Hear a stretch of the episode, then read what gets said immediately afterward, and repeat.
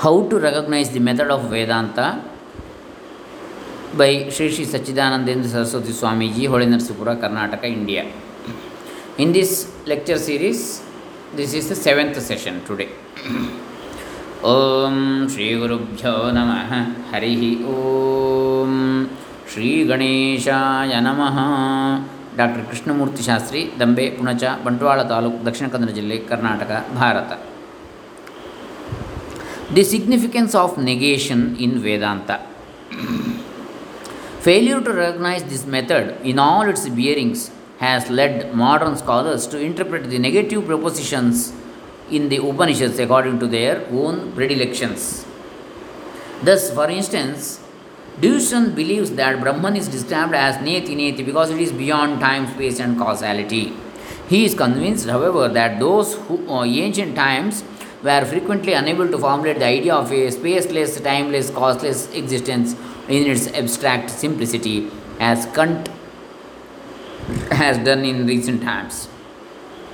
Radhakrishnan thinks that the negative definitions are intended to point out the inadequacy of the positive attributes as applied to the highest.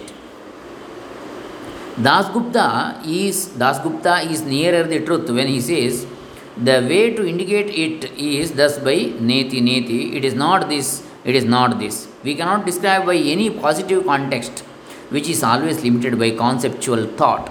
He also repeats Deussen's view when he remarks he, the Atman, is independent of all limitations of space, time, and cause, which rule all that is objectively presented and therefore the empirical universe.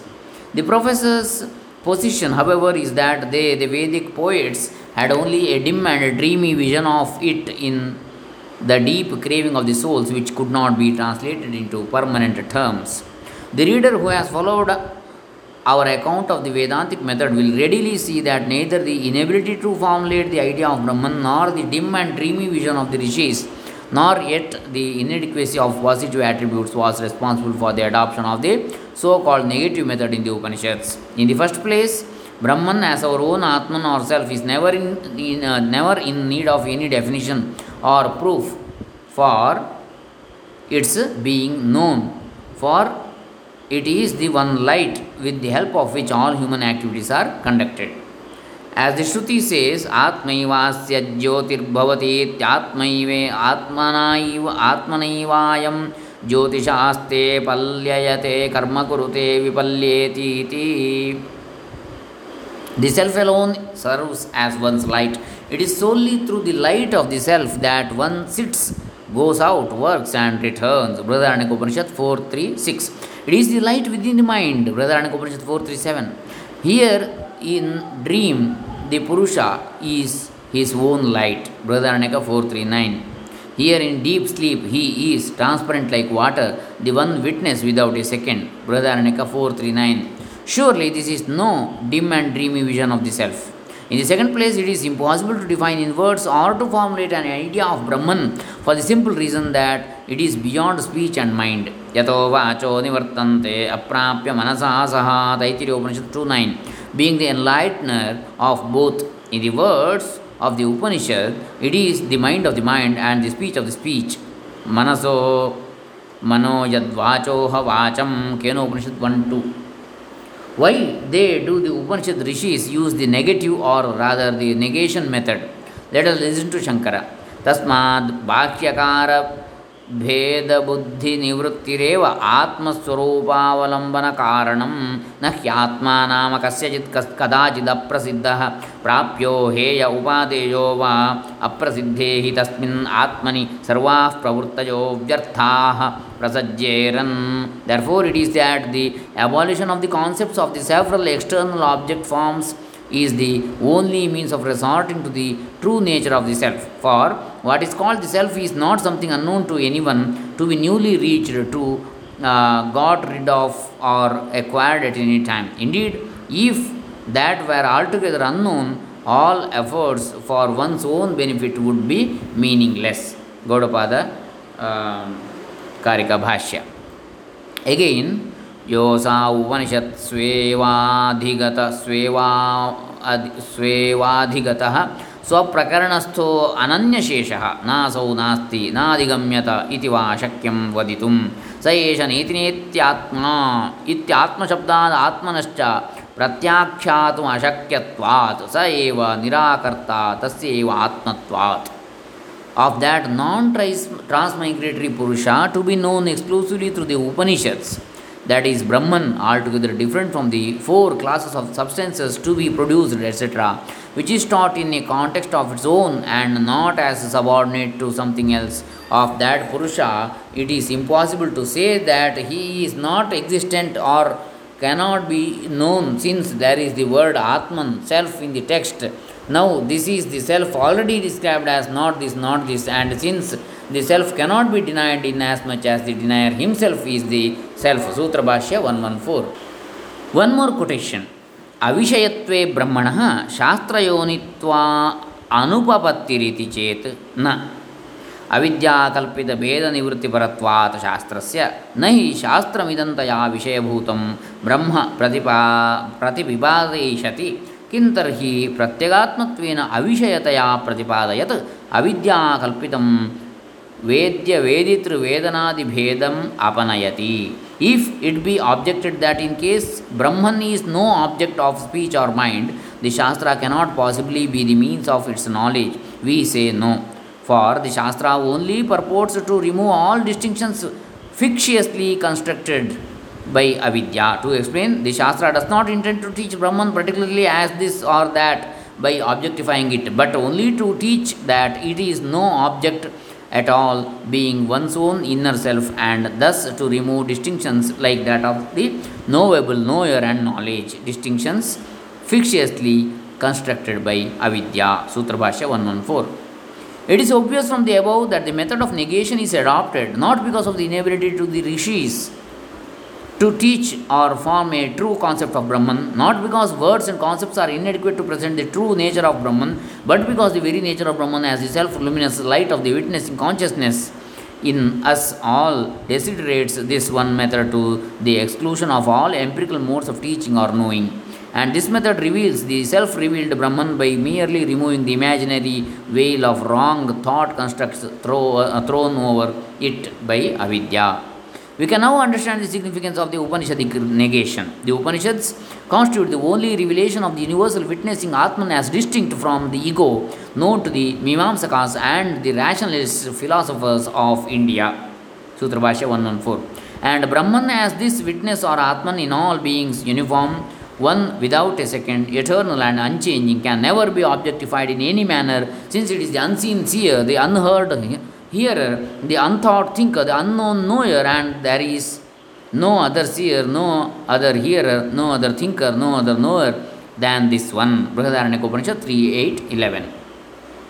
The negation of empirical properties in it, therefore, can neither imply the absence of something which enjoys its being elsewhere, nor the affirmation of something else different from or opposite to the one negated. It is solely intended to dissuade one from attributing any reality to the properties imagined by ignorance. This ignorance or avidya itself, again, is the basic superimposition which is responsible for its own appearance as well as that of all other derivative superimpositions issuing forth from it.